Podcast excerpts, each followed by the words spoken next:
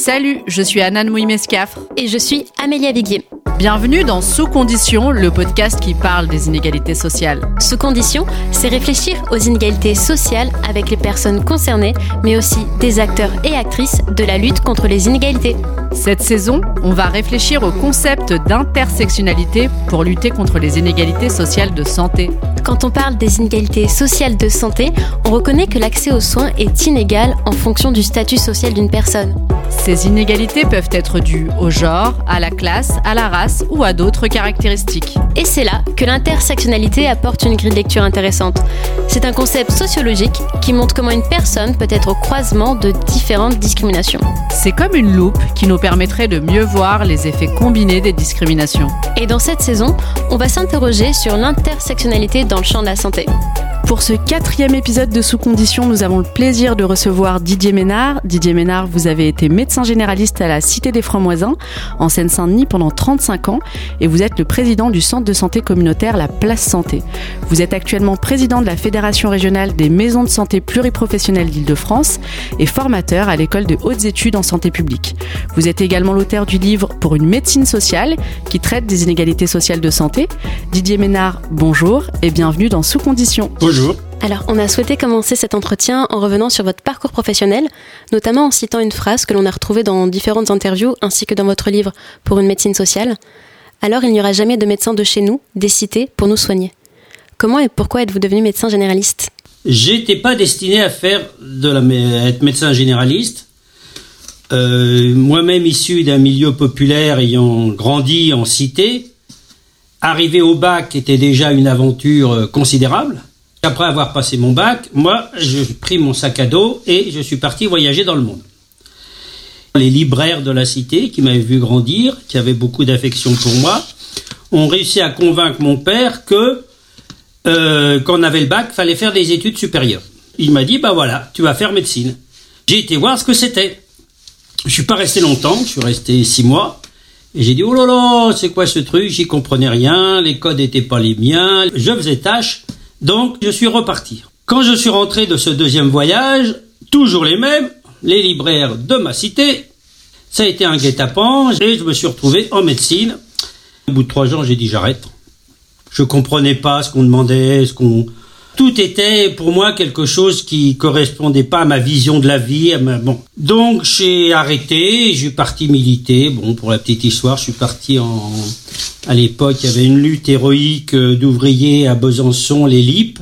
Donc j'ai été rejoindre le, le LIP. Voilà. Après, l'armée française s'est aperçue que j'étais plus vraiment étudiant. Et quand je suis sorti du service militaire, je me suis inscrit au chômage et je cherchais du travail. Et là, je rencontre dans ma cité euh, la mère d'un copain avec qui j'avais grandi, qui me connaissait très bien, et qui va donc avoir cette phrase que j'appelle une phrase magique. Elle me regarde dans les yeux et elle me dit On n'aura donc jamais des médecins qui nous comprennent pour nous soigner dans les cités. Et là, j'ai 25, 26 ans, je me prends une baffe. Et là, c'est la découverte du sens. Qu'est-ce qui peut faire sens dans ta vie? Qu'est-ce qui va faire que tu as une raison de te lever tous les matins avec un enthousiasme pour faire quelque chose? Et là, ça a été, c'était vraiment la découverte que la vie pouvait avoir un sens. Et donc, je me suis donné comme défi de retourner en médecine, de finir ma médecine pour être médecin dans une cité. L'occasion ayant fait le larron, j'ai eu la possibilité de m'installer avec un confrère à la cité du Franc-Moisin. Et le 5 octobre 1980, je posais ma sacoche et, et j'y suis resté 35 ans. Alors justement, est-ce que vous pouvez nous présenter la, la cité des Francs-Moisins et ses spécificités? Alors, la cité du Franc-Moisin, celle d'aujourd'hui n'est pas celle que j'ai connue en 1980. La cité du Franc-Moisin, c'est donc une grande cité qui est née de la politique publique de résorption des bidonvilles sous l'ère de Monsieur Pompidou. Et euh, à la place euh, de la cité, il y avait un immense bidonville, essentiellement un bidonville portugais, on l'appelait un peu la Lisbonne de Paris.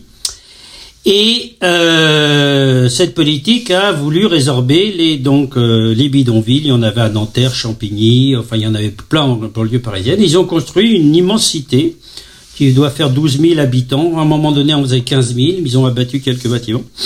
Et ils ont relogé les ouvriers et les habitants du, du bidonville.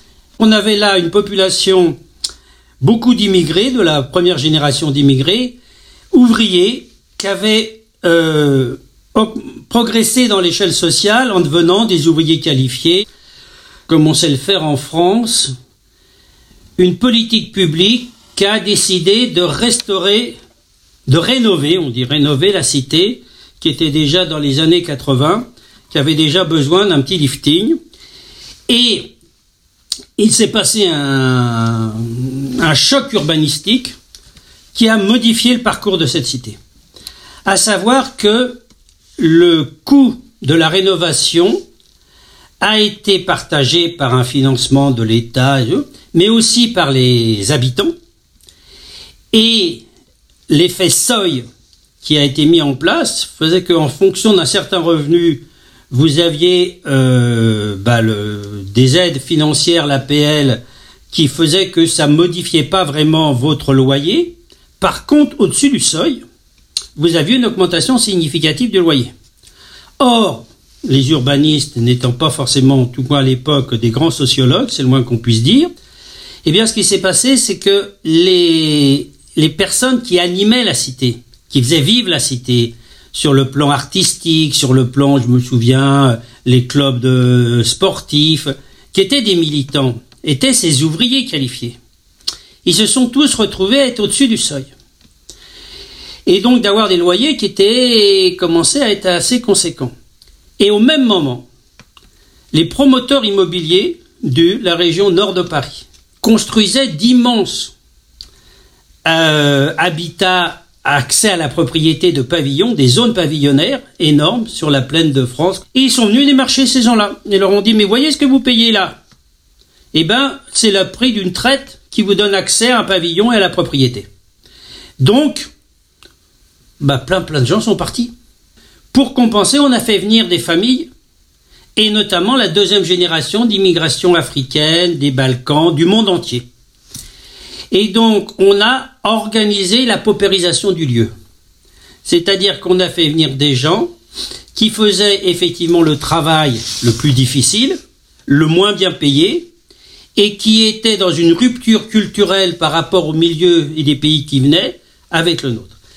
Et ça a eu effectivement une conséquence importante de, de paupérisation de la cité avec non pas des nouveaux problèmes, mais une massification des problèmes sociaux, culturels, économiques, voilà, c'est ça. Et donc aujourd'hui, cette cité, elle est marquée par cette réalité sociale. Comment avez-vous été amené à vous intéresser aux inégalités sociales de santé et comment y êtes-vous confronté dans votre pratique médicale? Vous pensez bien que quand vous décidez d'être médecin généraliste dans un quartier populaire, je savais que j'allais rencontrer les problèmes que je connaissais au mieux depuis que j'étais enfant et qu'elle grandi en cité. Donc évidemment pour moi ça s'appelait pas les inégalités sociales territoriales de santé, ça s'appelait la vie dans les milieux populaires. Et donc j'avais construit mon raisonnement de ce que pouvait être la médecine générale dans un quartier comme ça en tenant compte de ces réalités-là. Donc très très vite dans ma formation, moi je me suis préparé à cela. Donc je n'ai pas suivi un cursus de formation pour aller vers une médecine élitiste, mon idée de départ, c'est un médecin généraliste dans un quartier populaire, et je pense que ça devrait être partout pareil, n'est pas le médecin de l'organe malade, mais le médecin de la personne porteuse de cet organe malade. Je travaille avec la personne porteuse de cette maladie. Et donc, à partir du moment où je m'intéresse à la personne, je vais m'intéresser à l'ensemble des facteurs qui vont rendre faisable le projet thérapeutique qu'en tant que médecin je propose à la personne. C'est-à-dire que mon travail ne s'arrête pas au diagnostic et à l'élaboration du traitement, mais mon travail va me conduire à vérifier si ce que je propose est faisable. Quel est le rôle du médecin généraliste dans la lutte contre les inégalités sociales de santé? Un exemple Au Franc-Moisin, 30% des familles sont des familles monoparentales. Je vois un jour arriver une jeune femme que je connaissais bien. Elle vit toute seule avec deux enfants et un petit garçon qui est asthmatique, suffisamment pour aller très fréquemment à, l'hôpital. La maman travaille comme caissière dans une grande surface. Je m'aperçois assez vite qu'elle est un peu palote. Je viens pour le gamin. Oui, mais moi, je ne m'occupe pas de ça, je viens pour le gamin. Donc, je soigne le gamin et elle fuit à chaque fois que je veux m'intéresser à sa santé. Bah, je dis, mais j'en ai marre, tu, tu me on s'engueule. Bah. Et elle me dit, je ne peux pas me soigner, j'ai des hémorragies importantes, tu t'en es aperçu, mais j'ai pas le temps de m'occuper de moi parce que euh, j'ai pas les moyens. À chaque hospitalisation, ça entraîne des frais, qu'elle vit toute seule et qu'elle s'est endettée avec l'hôpital et qu'elle a fait un emprunt à la consommation pour payer l'hôpital, mais que maintenant c'est l'emprunt, qu'elle a toujours des notes d'hôpital et que et qu'elle s'en sort pas et que donc la priorité c'est soigner son gamin, essayer de et que c'est très fragile et elle m'explique que les euh, que quand on est caissière, si on est souvent absente, eh ben le chef il vous pénalise et il vous donne des horaires qui fait que euh, vous êtes au travail et vous pouvez pas récupérer les gosses à la sortie de l'école, donc vous payez quelqu'un pour aller les chercher, et puis comme vous les payez, ben, vous êtes encore moins riche. Un truc infernal. Voilà. Mais donc, moi, je sais, j'ai en face de moi quelqu'un qui est malade, et elle m'explique l'ensemble des facteurs objectifs qui fait qu'elle peut pas se soigner. Mon rôle à ce moment-là, ça va être de reconquérir l'accès aux soins. Son fils était asthmatique, mais elle n'avait jamais fait le bilan complet qui permettait d'obtenir de la sécurité sociale ce qu'on appelle une prise en charge à 100%. Et, et là on va rentrer dans l'association communautaire santé bien-être, la place santé, j'ai sollicité les médiatrices pour qu'elles règlent avec l'hôpital la dette. Après tout ce processus de construction, de réponse, j'ai enfin pu m'occuper de l'organe malade. La médecine sociale, elle se fait avec la personne, dans une relation de confiance, et donc cette médecine sociale, elle se décline avec une mobilisation de l'ensemble des ressources qui me sont utiles en tant que professionnel du soin. Voilà, moi je prescris peu de psychotropes parce que c'est pas la solution. Mais où elle est la solution? J'ai prescrit plus souvent du syndicalisme pour que les gens se défendent dans les boîtes.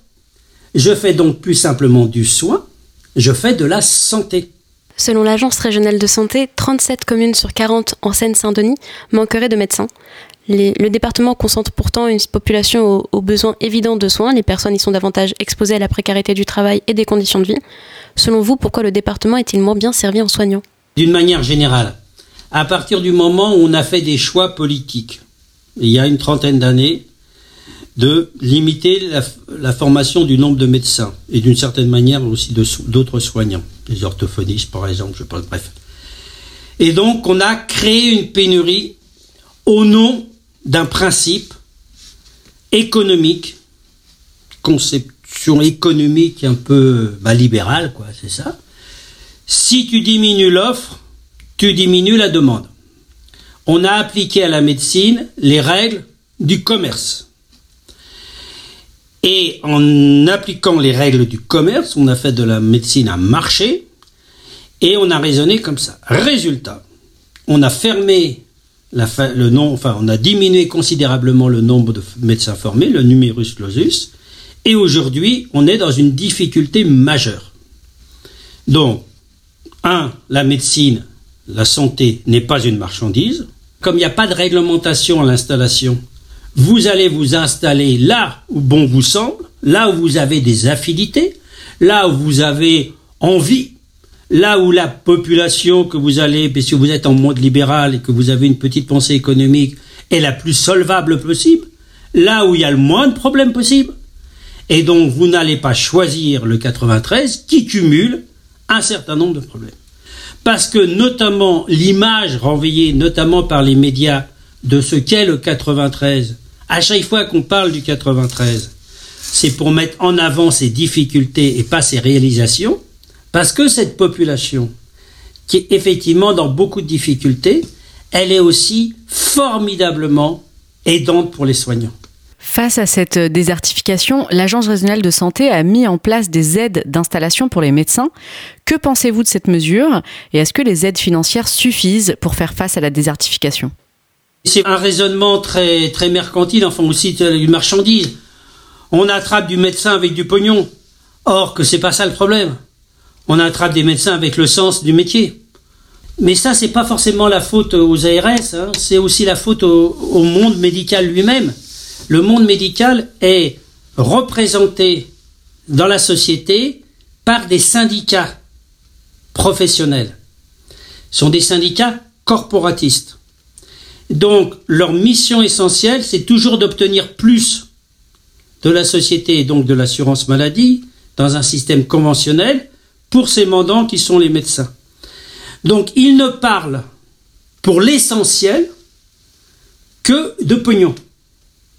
Bien sûr, on va parler des conditions de travail, mais à chaque fois, on va ramener au fric. Vous l'avez mentionné précédemment, vous, euh, vous êtes président du centre de santé communautaire La Place Santé à Saint-Denis.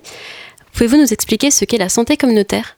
En 86 à 90, le quartier franmoisin a vécu une des premières recherches-actions de la politique, euh, politique de la ville. Des sociologues, des médecins de santé publique sont venus sur le quartier faire un diagnostic des besoins de santé de la population de ce quartier. Et ils nous ont laissé avec ce diagnostic. Et donc les acteurs qui avaient participé ont décidé de constituer une association qui s'est appelée Association communautaire santé bien-être. En la communauté, on fait de la santé, on fait pas de la médecine, on fait de la santé, et on essaye d'améliorer le bien-être des habitants du quartier. Et on est tombé sur un problème nos modes d'intervention, assez classiques dans les années 90, fonctionnaient pas. C'est là qu'on a appelé au secours la santé communautaire. Donc on a repris le problème à zéro et on s'est appuyé sur la santé communautaire pour dire on va pas faire pour les gens, mais on va faire avec les gens. Et ça a été notre pari. Ça a bien fonctionné. On a mobilisé des gens de la cité, on les a formés. Et c'est comme ça qu'est née la médiation en santé au Franc-Moisin. On l'a mentionné euh, dans l'épisode précédent avec France Lertz, qui est sociologue et épidémiologiste. D'un point de vue sanitaire, la situation épidémiologique euh, en Seine-Saint-Denis est préoccupante. Effectivement, le département a un taux de mortalité infantile et périnatale 30 à 50% supérieur au reste de la France. Par ailleurs, la Seine-Saint-Denis est l'un des départements les plus concernés par le VIH en France métropolitaine. Il a également un taux trois fois plus élevé de cas de tuberculose que le reste de la France métropolitaine, alors que cette maladie est peu présente dans le pays. Pouvez-vous nous parler des mesures qui ont déjà été prises par les politiques de santé publique pour améliorer la situation sanitaire en Seine-Saint-Denis? Et malgré ces mesures, pourquoi, selon vous, la situation sanitaire de ce département est sinistrée? Oh, bah pour une réponse simple, c'est que c'est un département qui accueille les populations les plus défavorisées, les plus victimes des inégalités sociales. Aussi, ça a été utile à l'économie libérale et capitaliste d'avoir cette manœuvre. On les a regroupés dans ces quartiers-là. Comme c'était des prolétaires, les villes sont devenues communistes qui ont continué à accueillir. Donc, on a beaucoup d'accueil de ces populations-là. Et il faut pas grand-chose pour qu'on pénalise immédiatement cette population. Prenez des lois restrictives d'accès aux soins et immédiatement cette population est frappée.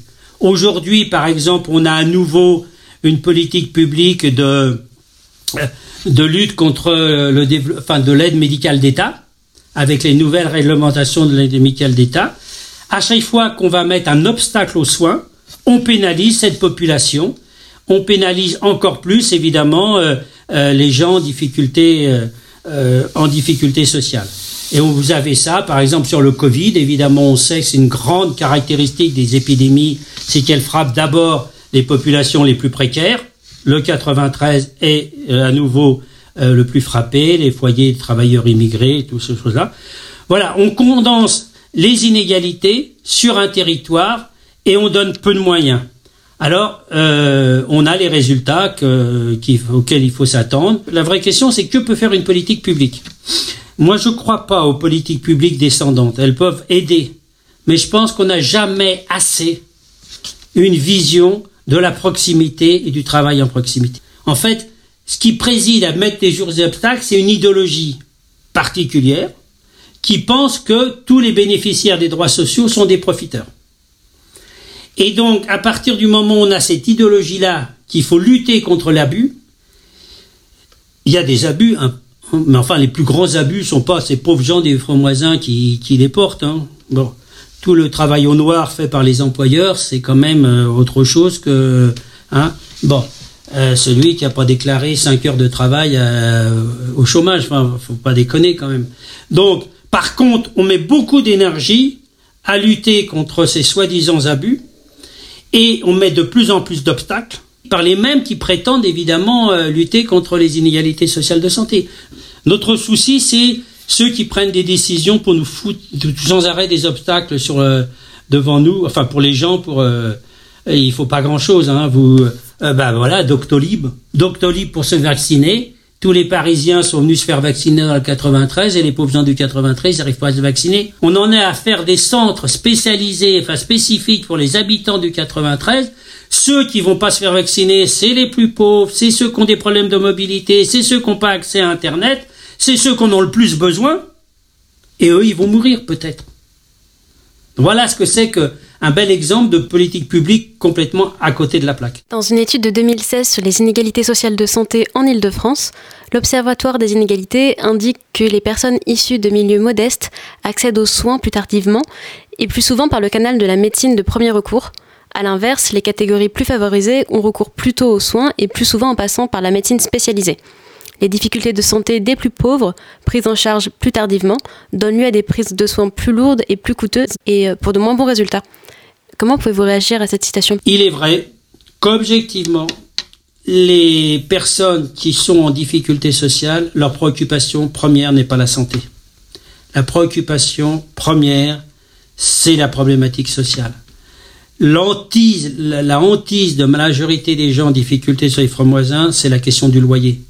Si je ne paye pas mon loyer, je risque l'expulsion, l'expulsion et l'expulsion, c'est se retrouver dehors. La peur viscérale, c'est de retrouver SDF. Vous avez toujours des recherches de ressources complémentaires. Travail au noir, travail... les gens travaillent énormément. L'idée du, branleur qui vend sa drogue le matin et qui passe le reste de la journée sur son canapé à regarder les séries à la con, ça c'est des poncifs, c'est des bon, c'est des images et tout. Tout le monde travaille et travaille dur mais le travail n'est pas récompensé en termes de revenus. Donc effectivement, se soigner, on attend le dernier moment, même quand on sait, et moi j'en ai fait l'expérience, que en allant voir le médecin, vous ne serez pas bloqué par l'argent. La, par les gens qui viennent nous voir, les gens qui viennent à la place santé aujourd'hui ne payent plus. On est dans un dispositif particulier de forfait. Donc les gens n'ont plus à payer. Donc c'est pas le problème de l'argent pour payer les soins. C'est le problème que c'est pas ma préoccupation première. J'ai toujours une autre urgence que de m'occuper de moi. Et donc quand je viens te voir, c'est que vraiment j'ai pas pu faire autrement. Effectivement, c'est les conditions sociales, la, les stratégies de survie. Quand on dit quand le, quand la fin du mois revient toutes les semaines, vous avez vous n'avez pas le même rapport. Et puis vous avez intégré l'idée que la douleur fait partie de la vie. Se lever, avoir mal, fait partie de la vie. J'ai toujours eu des douleurs. Le mal de dos fait partie du travail. Pour terminer, Didier Ménard, on va vous poser une question qu'on pose à tous nos invités. Euh, selon vous, que faut-il faire aujourd'hui pour réduire les inégalités sociales de santé? Construire la transversalité dans la proximité. Faire confiance aux soignants, faire confiance aux acteurs de, proximité et construire une réponse de proximité. Pas dans des politiques descendantes, mais des politiques émergentes du terrain. Didier Ménard, merci beaucoup d'avoir participé à ce podcast. On tient également à remercier l'incroyable équipe qui nous a permis de réaliser ce podcast, Clément Escaf, Virginie Fossé, Jennifer Sevilla, François Bonnet et toutes les personnes qui nous ont aidés. C'était Sous Condition, le podcast qui parle des inégalités sociales, parce qu'en parler, c'est reconnaître qu'elles existent et c'est tendre vers plus de justice sociale. N'hésitez pas à réagir, à nous suivre et à nous poser des questions sur l'Insta et le Facebook Sous Condition. Vous pouvez retrouver les références des études que l'on a citées ainsi que le livre de notre invité pour une médecine sociale en note de podcast on vous donne rendez-vous dans deux semaines pour réfléchir au lien entre sciences sociales et santé publique avec l'étude Parcours que nous présentera Annabelle de Dulou. D'ici là, prenez soin de vous et des autres. Salut Salut